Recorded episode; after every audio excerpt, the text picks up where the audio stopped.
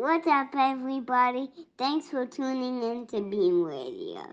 Hi, everyone. This is Justus, not Eric, because he's not here, and Sundi. We've got A Dog, Alex Housen. What's up, Alex? What's up, y'all? The Elixir Wizards crew dropping in to let you know about an upcoming event that we're very excited about the first ever Elixir Wizards conference. We'll be gathering online for two afternoons, June 16th and 17th, for a mix of great, like frosted flakes, talks, panels, and social time that we have been deprived of. Our keynote speakers are Randall Thomas, who will be talking about the next digital divide and the origins of the object oriented versus functional programming debate, and our own Elixir wizard, Eric Oestrich, who will be talking about how less is more and why sometimes a simple static page is the best choice. Hey, it's Sundi. We've got two panel conversations planned one with tech leaders talking about building companies with Elixir, and another that I'll be moderating on women leading in Elixir plus a whole host of short and medium format talks spread across the two days, and my favorite, social time with Toucan. I will be our master of ceremonies and host for the full schedule. And to get your ticket, head on over to smr.tl slash conf hyphen podcast. That's a special discount link for podcast listeners. We can't wait to see everyone again soon in person, but in the meantime, we hope to see you online in June at the Elixir Wizards Conference. And now back to Beam Radio. Yeah, I would say that's probably the worst part about the Beam is that once you're programming on it, it ruins everything else for you. Indeed. All right. Hello and welcome to this week's episode of Beam Radio. Today I am joined by a slightly smaller uh, panel of hosts, but we'll make up for that. And I'll tell you why in just a moment. We have with us today Alex Koutmos. Hey, Alex. Howdy, howdy. We have Lars Wikman. Hello. Welcome, Lars. And uh, as always, I'm Sophie De Benedetto. And today we are joined by a very special guest talking about a topic that I've been really excited to dig into for a while, but I'm going to have you guys wait a little bit longer. We are going to actually first kick it off, as usual, with a word from our sponsor, who, as you guys know, is Groxio, Career Fuel for Programmers. So, Groxio is up to some fun and exciting stuff. They've wrapped up their Flux unit. So, once again, if you're interested in machine learning, check it out. And I think any of our Elixirists that are starting to get a little intrigued by NX might uh, really be well served by going and checking out some of this Flux content on Groxio. And uh, the Groxio community is still working through Ecto. That's going to be going down through August 31st. All right, so moving right along, we are joined today by Marlus Saraiva, who is the creator of Surface, the new LiveView component library. I've been digging into Surface a little bit. Uh, you guys will see some Surface content towards the tail end of the Programming LiveView book that Bruce and I have got out. So, really excited to get into the topic of Surface, of LiveView. But before we do that, uh, Marlus, tell us a little bit about yourself. Let our listeners know who are you? What are you up to? Where are you working these days? Any hobbies you want to share? Hi, Sophie and Alex and Lars. I'm really glad to be here. I work at Dashbit currently, and I've been working with software development for the more than 20 years now. I've been working on this this 20 years basically with uh, so-called enterprise software. I'm really glad now that I have the chance to to do some open source work uh, at Dashbit. This was a great change, a great shift in my my career and I'm really enjoying to to bring most of my experience in on those enterprise projects to to the open source community. Uh, about hobbies, uh, music basically. It's especially in these moments when you can you need to stay at home for longer periods. Music is, has been my my great uh, escape. so now you're saying music. Do you mean like uh, like listening to music or making music? Oh, I wish I could make music, right? so mostly hearing and playing the guitar just for okay. me and and and family. That's all. yeah, guitar's been on my list for a while, but uh, it's one of those to-do list items that just keeps getting pushed down and down. yeah, I've always wanted to. That's sort of like on the list of talents that I wish I had. I always wish I had any amount of musical skill. That's like I could see that being something I would really love. But uh, that's so cool that you've been spending your time relaxing, playing music. So important, especially these days, like you said, to try to take some time out and kind of take care of ourselves. So, Marlus, you mentioned that you've been uh, you've been doing what you do for a while now. I think you said something like 20 years. Do you want to tell us a little bit about what brought you into the Elixir community? Yeah, sure. Um, I think in this almost two decades, I was working with uh, software development. I had many moments of excitement and frustration, you know, like new technology. Oh, this is so excited. And then after a couple of months, maybe a year, I was back where I was before because it took me quite a while to realize, almost like at least 15 years, that although I was from C++, going through uh, Java, uh, PHP, and Ruby, whatever, I, I was always a C++ developer. And I think that's that clicked a little bit uh, about 15 years later. It was like look i'm changing technologies but i'm not changing the way i i design softwares. So i started to look into something different. And that was functional programming. I just started to take a look at uh, Clojure and haskell bunch of other stuff trying to to to have a shift in in that uh, in that area. Because as i told you i, I was always uh, chasing for to solve my problems changing the language changing the technology but that was not the right way. I mean it doesn't matter if you if you're programming in java or ruby it's just the, the old c++ model you know shared memory model. I was really frustrated to to be working with that on those late years. So uh, i watched a, a, talk from jose he was introducing elixir. It was a very early uh, version of elixir about i don't know six seven years ago. And I decided to give it a try. The big thing that brought me to Elixir was not even the language, but the it was Erlang, you know, the, the virtual machine. And all the capabilities of it was actually what told me, okay, this is actually different. The model is different, not only because it's functional, but because we have OTP, have a lot of different, completely different abstractions that, that, that I was used to work with. So this was that was actually the first uh, time I think in my career that I said, "Oh, I'm finally going to be able to do something differently." So let's see how it goes, and it, it turned out to be uh, awesome because uh, I, I, I, I couldn't come back uh, to design softwares the way I, uh, I was doing before. Really, I mean, I, I cannot work with object-oriented programming anymore, at least not the way I was doing with shared memory everywhere and shared state objects, all that stuff. So it's functional programming, it's a much more simple model, much it's much easier to do stuff. So it would be really hard for me to to get back to that. Yeah, that's interesting. I think this topic has come up uh, not infrequently on the podcast before a lot of us, yeah, Lars is counting on his fingers, you know, how many times. But I feel like so many of us really relate to the story of coming into, you know, programming on the beam for the first time from maybe OO backgrounds or backgrounds with other languages and sort of happening upon, in particular, the actor model, and then starting to feel like, aha, I've actually finally found something that I feel like really does model the world around me and really feels like the right fit for designing software. Um, I think I've said in the past that when I first was learning how to program, I learned OO languages and I felt like, yeah, sure, object orientation, that sort of seems to map to the world around me. And then I came to the actor model and I was like, just kidding, throwing away OO. This really feels like, you know, message passing is more akin to how I think of how the world actually works. And it makes it really changes your whole relationship to designing software. Yeah, and it's uh, it's it's a much simpler model actually. uh, message passing in OTP in, in Erlang in Elixir, it's actually what it's supposed to be. Like it's it's the one that you actually understand. If you if you if you have seen that before uh, object-oriented programming, it would be would have been much easier, I think. Yeah, I mean, you're with a group of people who definitely agree.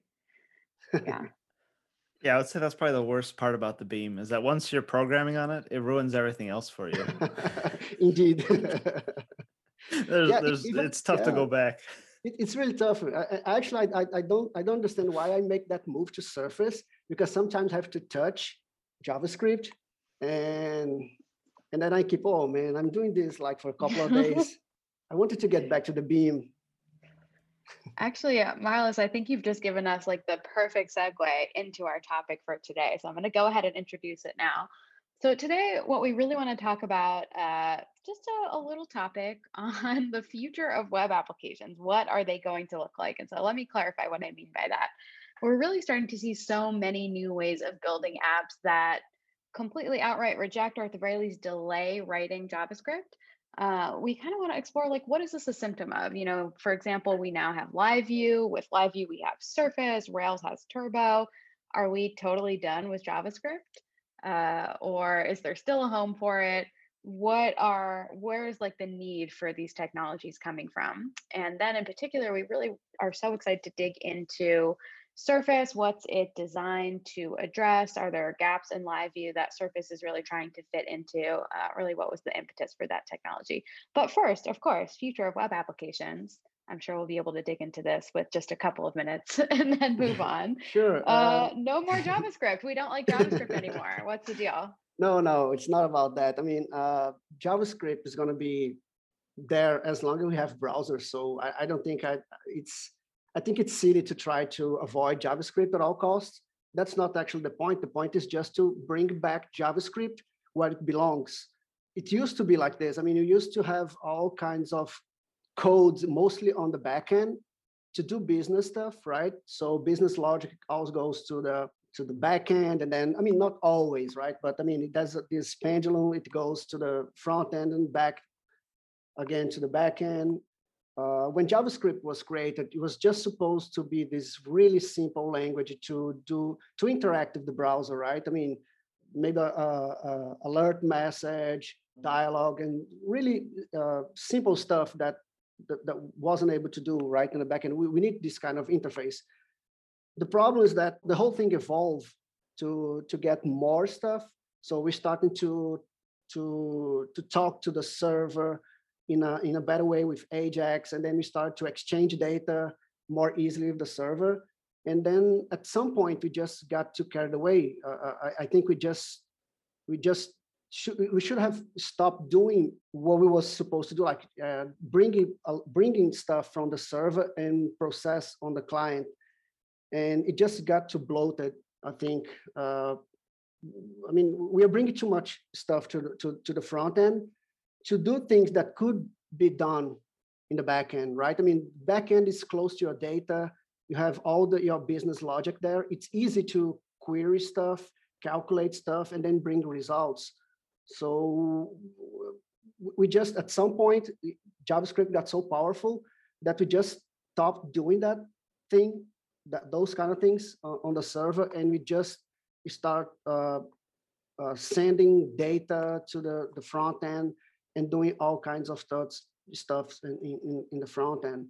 So to make the, the user happier, but I, I think now it's it's it's it, there's we, we now have um, tools to get at least close to the same satisfaction from the user point of view without uh, making the life of the developers miserable you know because that's i think it's exactly the point we are working with all that complexity in the front end. It's just it, it's insane. Yeah, I mean, I think that's absolutely what really got me excited about Live View initially. It's not like an inherent hate for JavaScript by any means. Like JavaScript is great. And I, I loved what you said, which is that a lot of these technologies are about putting JavaScript back where it belongs. But I had, and I'm sure other people will relate to this one experience where I think I spent something like, I don't know, four months or six months or something really buried in a, a React app that we were building, uh, you know, in a job that I had at the time for like a multi-stage form, but the form was like very, very complicated. And I just felt like each day we were walking like deeper and deeper into this swamp. And each day we added like just a little bit more logic for just another, you know, form scenario.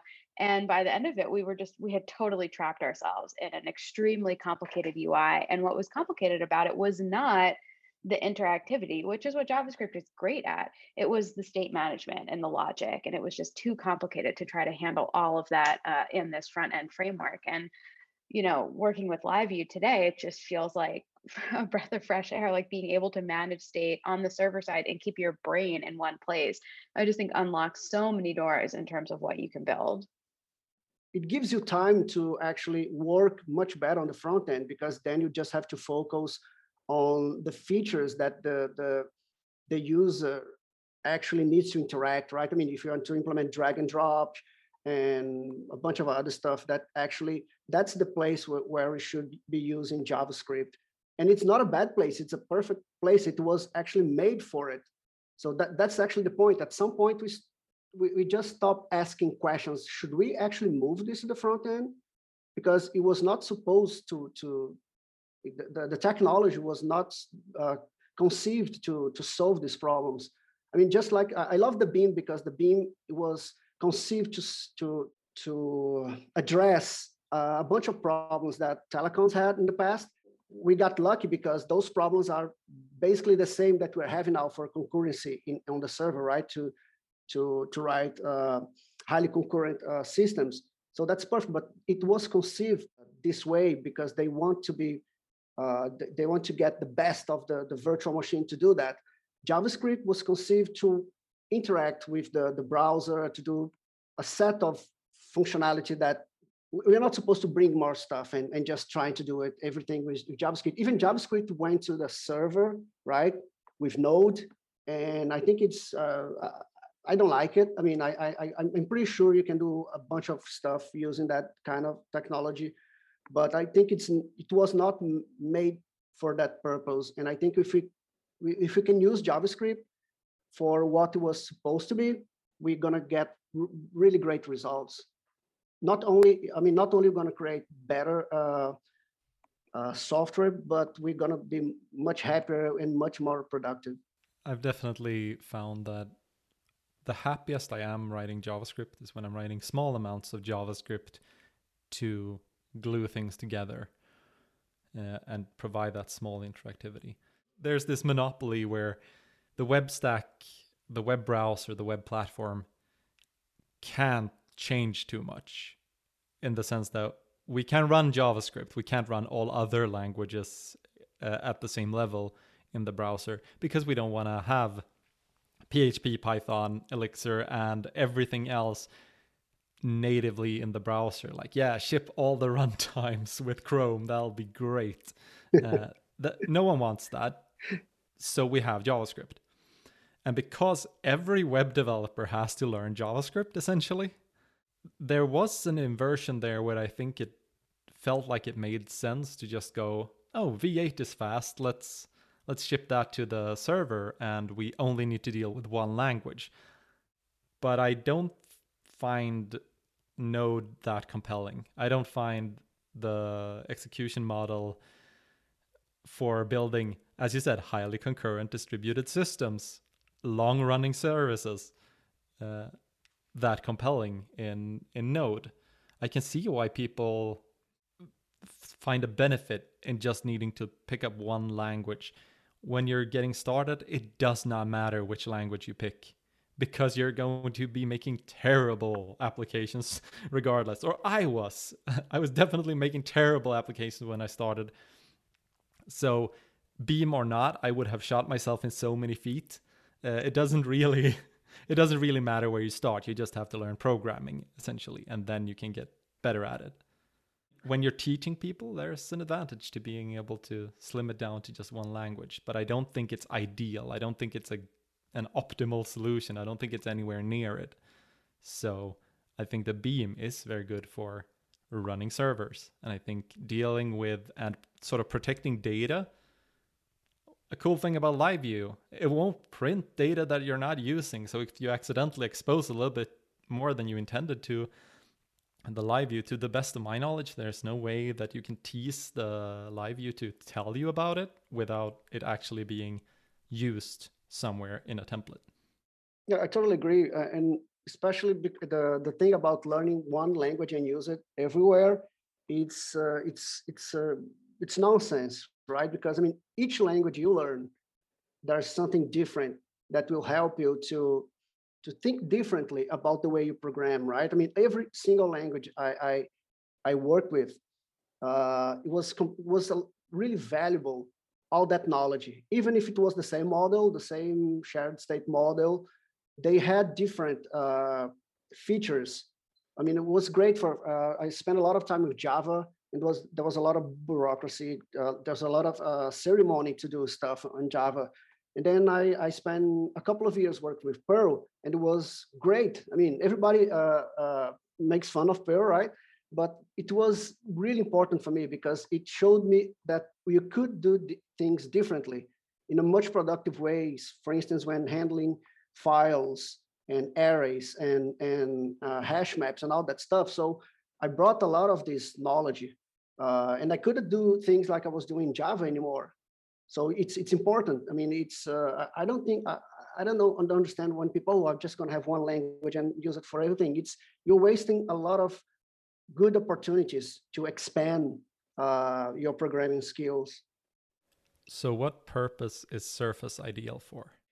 Uh, I think Surface actually is uh, it's an attempt to to bring a component model to to live view itself. I mean, live view introduced live components a couple of year, years ago, and it was a, a, great foundation so we can uh, start going in this direction, right? Or in, in, in having uh, server-side components uh, however, the, the, the model it's it's it's unfinished, right? I mean, it, it's just a foundation. So when I was preparing a talk for ElixirConf uh, so a couple years ago, I wanted to to present a dashboard. About, the, the presentation was about uh, effect, uh, efficient pipelines, data pipelines with Broadway, and I wanted to have some kind of dashboard to present the the workload of each process, each uh, stage in the in the pipeline. So uh, I thought LiveView would be like the perfect match for that. And I started working with LiveView for the first time. And the, the conclusion was like, okay, I, I really love this. I mean, this might be what I was looking for to avoid all that JavaScript stuff. Working with templates, uh, with, with uh, EEX templates, it's kind of hard. I mean, they're they're they're they're not the right tool to work with components, uh, especially because they they they don't EEX doesn't understand the structure of the template, right? So I mean, it's it's it's all text. So it's it's it's a shame that I mean I have a, a component model, and this component model uh, it's a tree, and then I'm working with HTML, which is also a tree. But then EEX doesn't know anything about it. So EEX doesn't know what is actually a tree or not. It's a structure. What is a tag? Which is a component?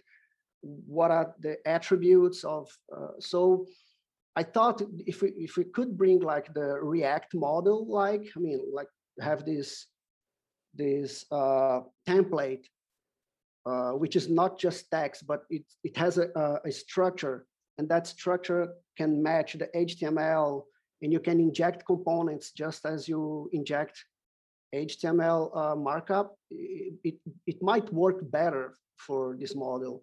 So I just started working with Surface, and that dashboard that I presented at the ElixirConf what was like the the the draft, the the first version of Surface, and from that point uh, until now, we have been uh, getting a lot of feedback and improving the the, the tools that we use, uh, adding features, uh, and I'm really glad that that I I I got involved in this project. I mean, I I th- there wasn't. I, I, was actually looking for something like that. I couldn't find it, and then I remember I talked to Jose and Chris at the same ElixirConf. I showed the, the, the prototype, and they said, "Oh, this is great."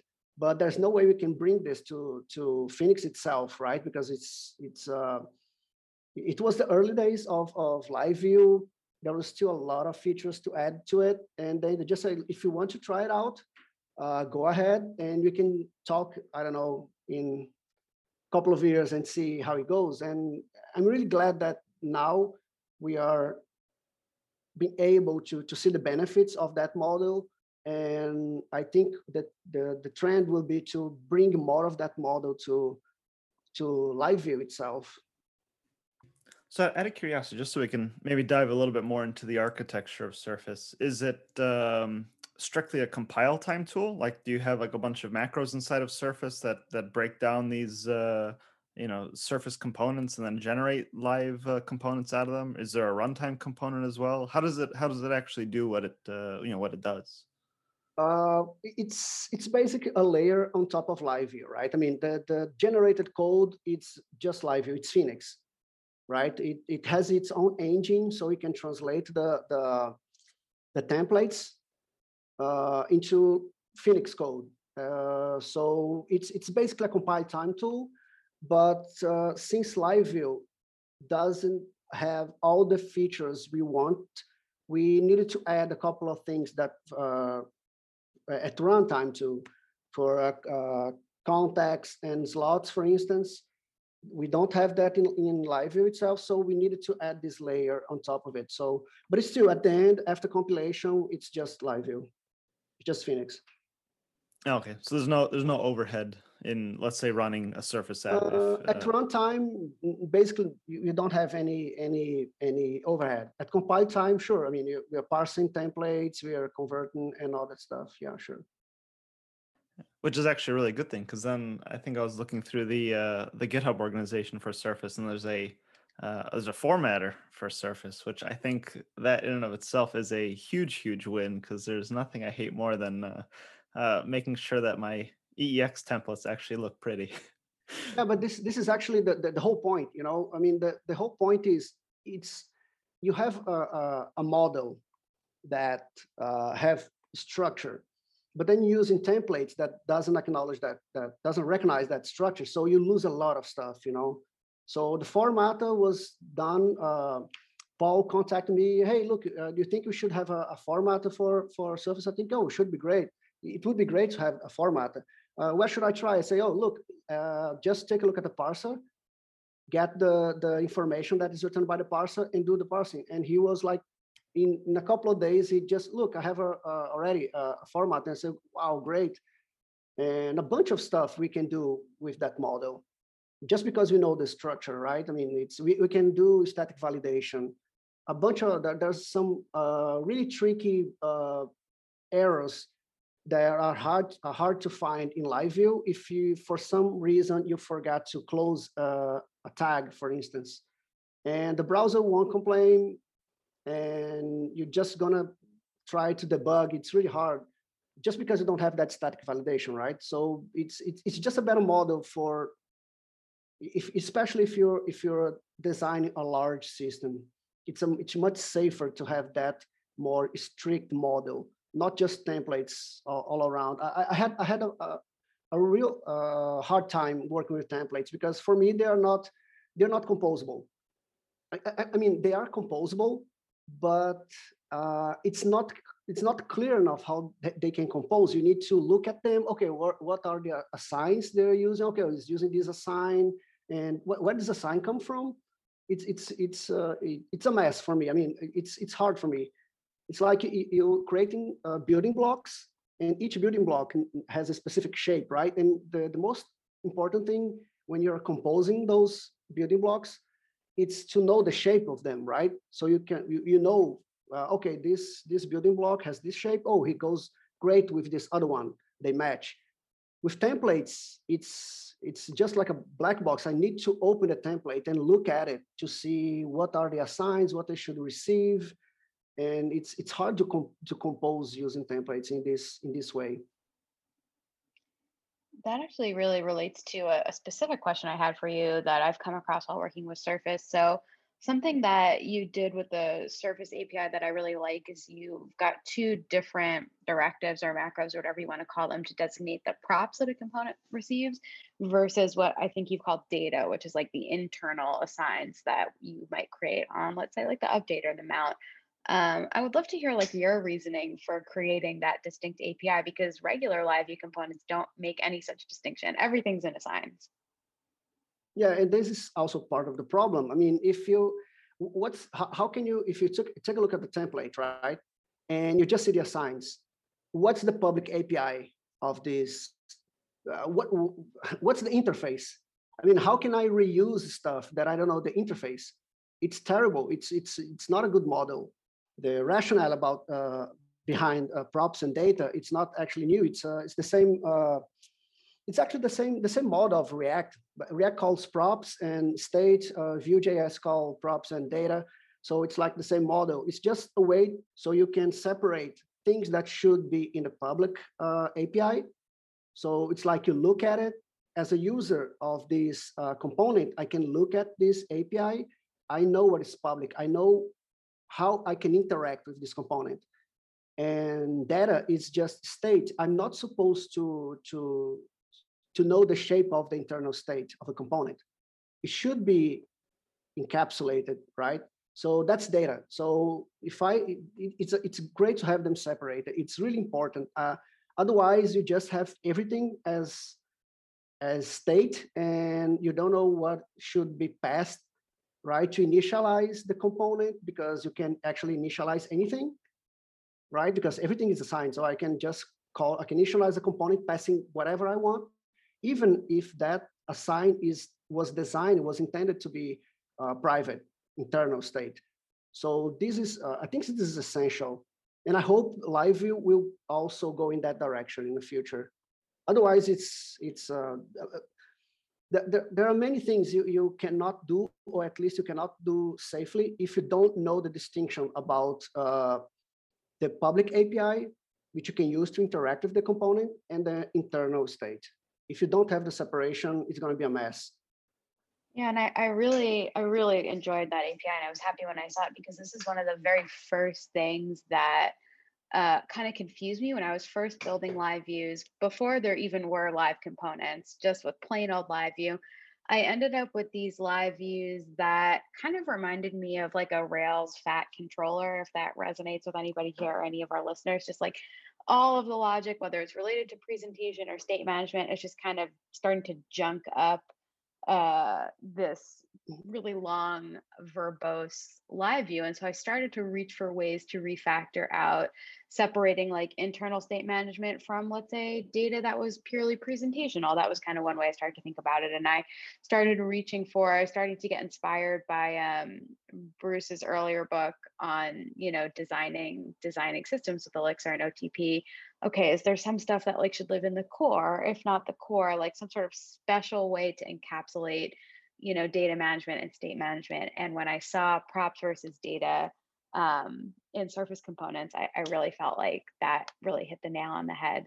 But i'm curious too because you said that was something that you sort of drew from react. Um, what other principles did you kind of borrow from react or other front end frameworks when you were building out live uh, surface? Uh, i think the the model it's the same right? I mean the model is the same uh, the only thing that I, I, took into consideration was that take into account was to it's the the server server side uh, nature of LiveView.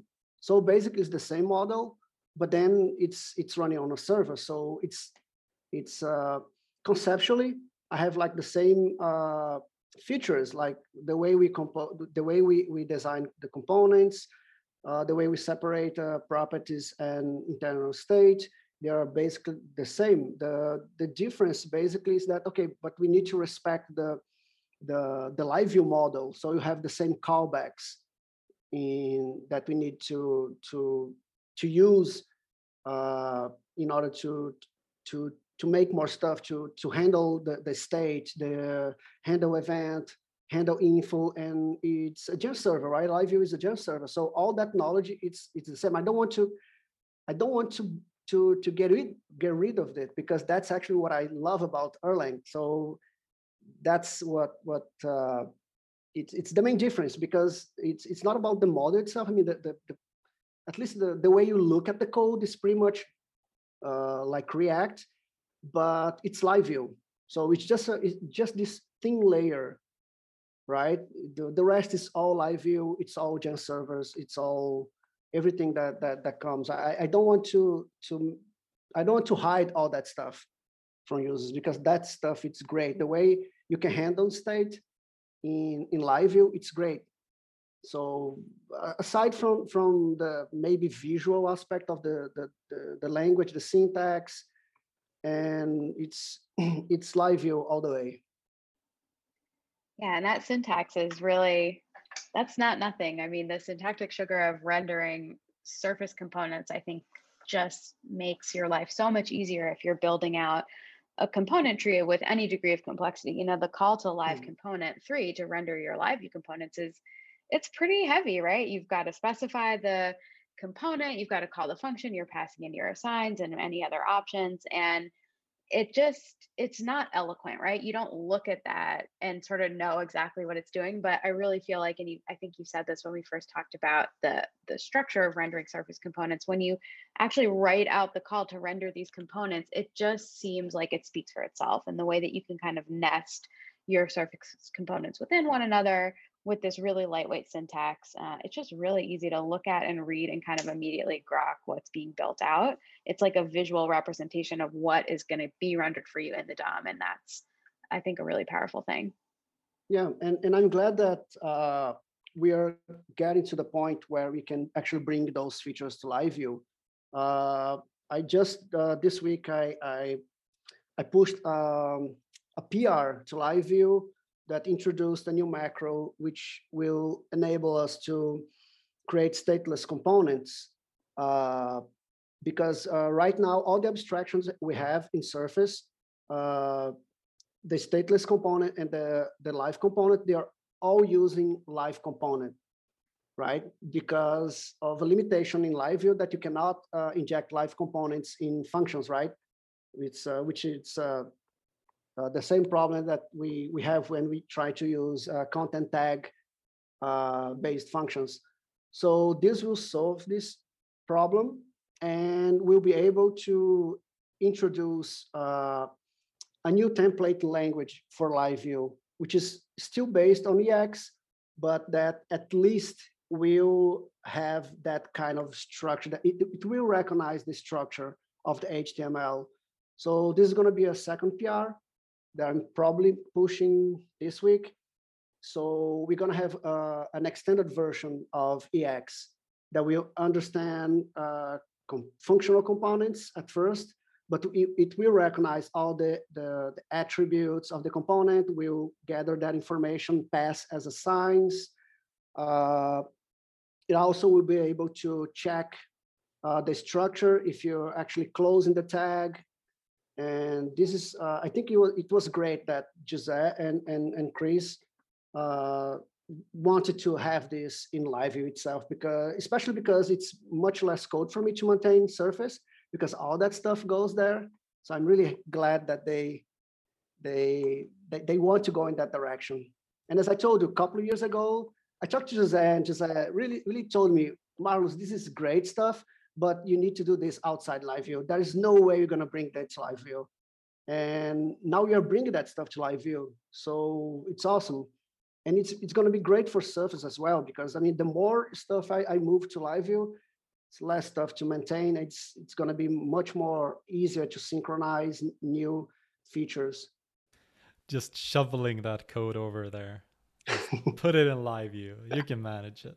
No, but this this sounds great. But on these new PRs, I have a very important question, and that's you said it would still be EEX, so we won't be having the handlebar syntax because I really don't like doing uh, less than percentage equals. I don't I don't love that. I'm on the same boat. All right. That's why I have Surface, which doesn't use that syntax, and that will keep that way. And actually, uh, the thing is, uh, for live view, I mean, if, if, if it wasn't for me, I was just get surface and just move it to, to live view, right? it's already there. But for Phoenix, uh, it, there's already a bunch of code written using EEX. And as far as I can see, that's the, the, the, the thing that makes uh, uh, Chris and Jose more uh, likely to accept an, an extended version of EEX than replacing EEX completely, you know? So the good news is that the, the, important thing is not actually the template language because that you can even create your own like a, a great surface. So the thing is the model right? I mean we are bringing that stuff to to to the model and that is that's that makes everything much simpler because if, if if i can bring all the features we have in surface to live view and I just have to care about the, the, the language, it would be great. I mean, Surface would be like this really minimal project. It just cares about parsing a template and converting to, to Phoenix code. Uh, but the, the new template language that will be uh, the, the standard for live view, it's an extension of EEX. That would make easier to migrate uh, existing templates. It's not 100% because now we have structure. So if you have a template and you're using EEX in attributes, it's not going to work, right? I mean, if you're having, if you're creating dynamic code in the attributes uh, area of the, the markup, it's not going to be compatible. But the all the other interpolation that you have right inside body of components, they you can just reuse it. But again, it's uh, it's this is this is probably the the the best thing that happened was like to when they told me, look, do it as a separate project, because I don't I, I cannot imagine uh, if I could have done all the things I did on in Surface if I was doing in live view, right? If I'm doing in at, at the, the scope of the Phoenix project, because there are too many things in, in Phoenix that you need to care about. Okay, this there's an existing template language. If you're going to create a new one, it has to be uh, it has to bring some minimal uh, compatibility. And as a separate project, I was completely free to do whatever I wanted uh, in Surface. So I was able to bring a lot of ideas. I was able to introduce slots, uh, context, many other stuff that probably I was I wouldn't be able to do it in, in the scope of Phoenix itself. So I think it's nice that that we the, the decision was to have them separated. And now we are just starting to bring in the features, the most important aspects of it. And then if I don't know, if in a year we have all the features we have in, in Surface in live view, uh, Surface will be just about uh, the, the the template language, which by the way, it's great for me because I as I told you, I'm in the same boat. I hate those those, those EEX uh, interpolation uh, marks. yeah, I can't I can't tell you how many times I've forgotten an equal sign, and then my thing didn't show up, and yeah. I was like, "What the heck is going on?" exactly. Which is one of the awesome things about surfaces like HTML validation, because if you forget, you know, a closing tag, it's going to yell at you, yeah. which I love and you're going to have that in live view in the new template right? So this is great news for for for people that with existing uh, code base in in in phoenix. And yeah I'm, I'm looking forward. So i mean this this i think those it's going to be a, a, set of prs that's probably going to be pushed in the next uh, couple of, of weeks. And they, they're going to change completely the way we we we work with live view. I mean it's going to be more like surface uh, not the template language. The template language is still going to be different. And about the, the equal sign, uh, you said you always forget. This is one thing that I, I when I was introducing uh, Phoenix uh, to some to some friends, I mean, they all always got confused. They, okay, but now there's an equal sign, but now there's there are parts of the code with equal signs, parts of the code without equal signs. Need to explain the, all those those differences. And I think it's confusing. And I think we don't need that complexity in the front end. I mean, we don't need to accept like partial uh, pieces of code, right? I mean, if you take the most uh, uh, the most loved uh, template languages on the front end, I think it would be probably uh, Svelte, uh, Vue, and maybe React. I don't know.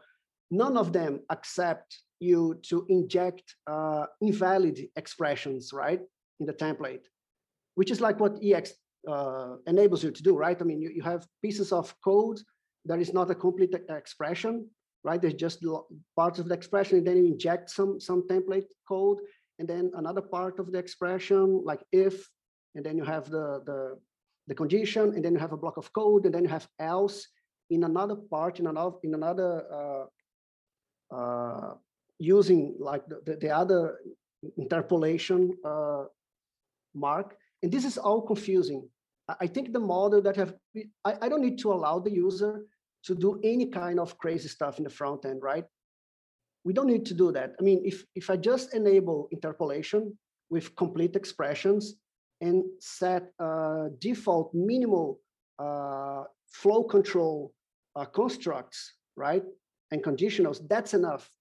Because people are doing this with Svelte, with Vue, and then it's enough. It's enough to have just, I don't know, if, else, and for, and count and case. That's it. If you need more than that, right? If you need to write logic in the template with more than that, you're probably already doing something wrong.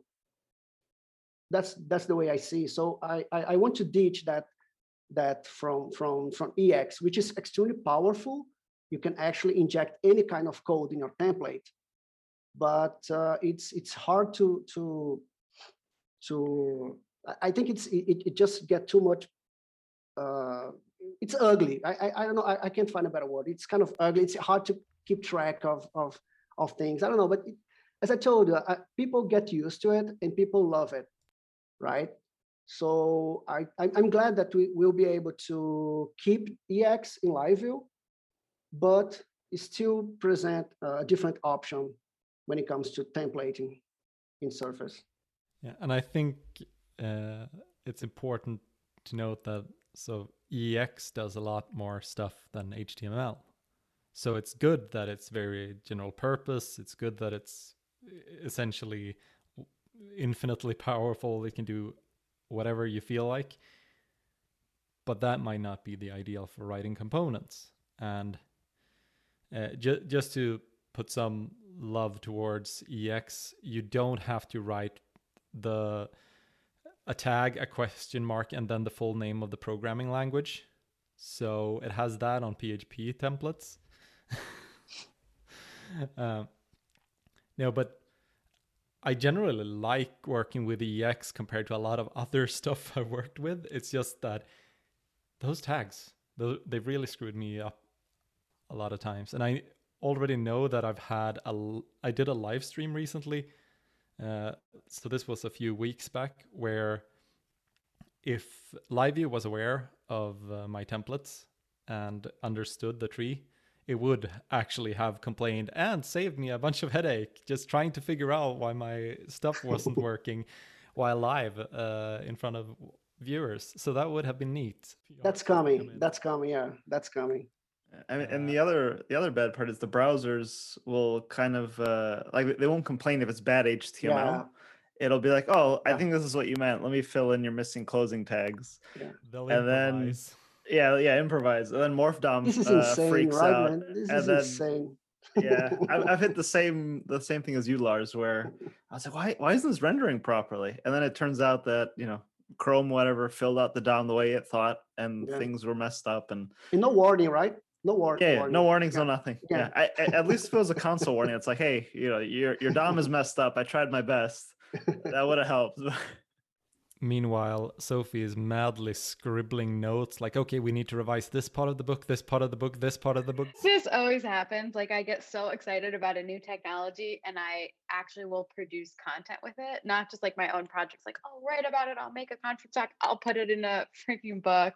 And then, of course, you know, because it's brand new, it's it's mm. constantly evolving. But it's so exciting to hear you know the the direction that Surface is going in and I, I love this conversation that you see with open source right between maybe like a bigger more established framework that's still new like LiveView and then Marlus you going off and creating this totally separate library that can plug into it because it allowed you to to be flexible to move quickly and then lo and behold that grows to a point where now LiveView is itself adopting some of the things that you were able to uh, you know, build out and surface. So just seeing that dynamic and that relationship between those two is is really cool to see. Um, I think a final question that I have for you, and you've definitely touched on this quite a bit, but you know, what's next for Surface? What's on deck? I, I know you're excited about taking some of these responsibilities out of Surface and into LiveView. Uh, what else has come down the pipeline for you?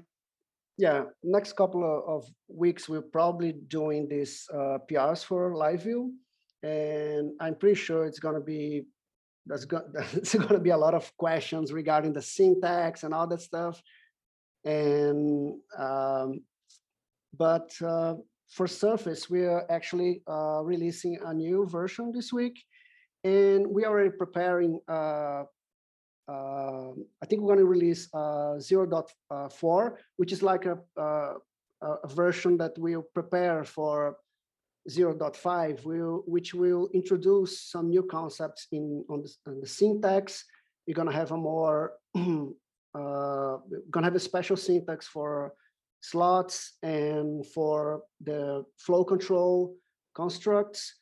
So it's going to be, I, I think 0.5 is going to be like the, the, the, the, the version you're going to say, okay, this is Surface, right? I mean, that's the template language.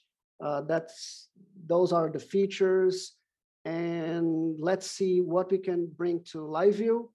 And when we finish to bring everything to live view, I mean, Surface has more people work on it, so they're still gonna to add more features. But I mean, for uh, for now, I want to to to have a pause on new features so we can actually think about the model we have right? Especially when we release the, the new syntax, which is going to be a little bit different. But since you know the structure, we're going to be able to create a converter that would convert automatically the templates into the new version. So you don't have to do it manually. So um, I'm really excited for this, uh, the next version of Surface, the uh, that we actually, I think it's going to be, okay, this is what we have. And yeah and and at the same time we're going to try to evolve a phoenix live view into kind of the same model. We, we still have a lot uh, still have a lot to be done on live view. For instance we, we have no declarative way to define properties and data so we need to come up with uh, maybe a similar abstraction right because otherwise we cannot do some of the stuff that you do in surface for instance you have the surface catalog which is uh, similar to Storybook. It's it's an, our attempt to have something similar, but we it's it's impossible to have something like Storybook if you don't have an API to define right the, the the public API because it requires to introspect the public the public API so you can actually manipulate the so, so you can pass values to to the components and manipulate and so these all have to go to to live view uh, at some point if you want to to have the same model.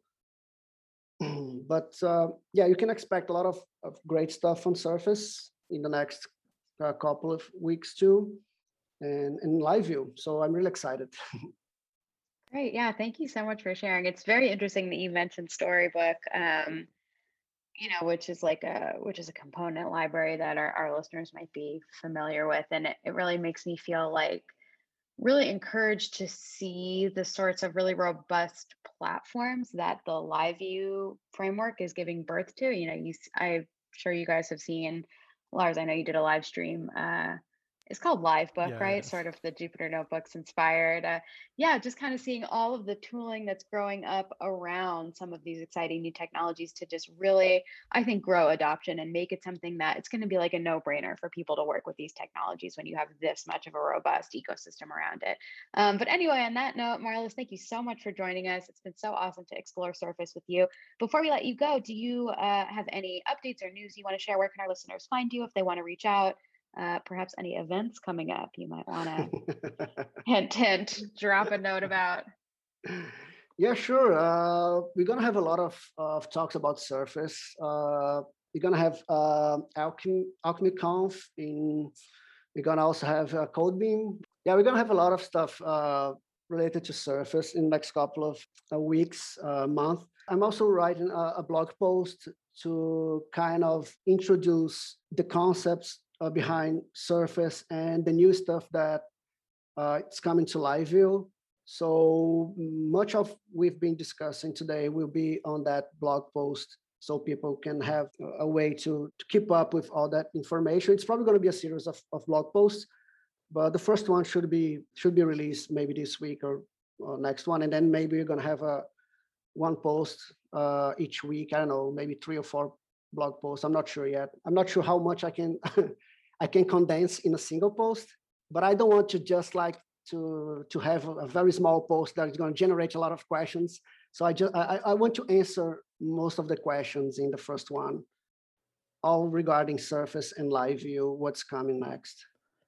And where should people follow you so they can uh, keep track of when these blog posts come out? You can follow me on Twitter, which is Marlus Saraiva. The blog post, it's going to be a dash Dashbit. Cool. I'm definitely looking forward to it because, uh, yeah, it sounds like Surface will fix uh, a lot of my pain points, and I'm I'm looking to dive into it and then learn more. I hope so. I mean, it has been fixing some of the the main uh, pain points I have with, EEX. And as I told you, uh, uh, and we, said before, EEX it's it's great. It's so powerful. It's so performatic. I mean, it's it's really great. But it's it's it's actually a general purpose, right? Uh, syntax for for any kind of templates. So Surface just trying to to be more specific to work with HTML and components. Super excited to see that the learnings from Surface being this lab for for building components on top of LiveView just is feeding back into LiveView, but also that LiveView isn't necessarily breaking everything to make it happen. It's it's yeah. a sweet balance to to maintain. It is. I think I think you've done good there. Yeah, it's great. Uh, it's great to have this. Uh, so I think it's a perfect time to start to bring back those the, the valid ideas. I mean, the ideas that are actually bringing value back to LiveView. Yeah, couldn't agree more. Well, Marlus, thank you again so much for joining us. This was absolutely a ton of fun. Really looking forward to what is coming up next with Surface and LiveView. Thanks for having me. Thank you again to our sponsor, Groxio Career Fuel for Programmers. Definitely uh, encourage our listeners to head over there and check it out, learn about Flex, learn about Ecto. Lots of cool stuff. And uh, Alex and Lars, thanks. This was a ton of fun. I'll catch you guys next time.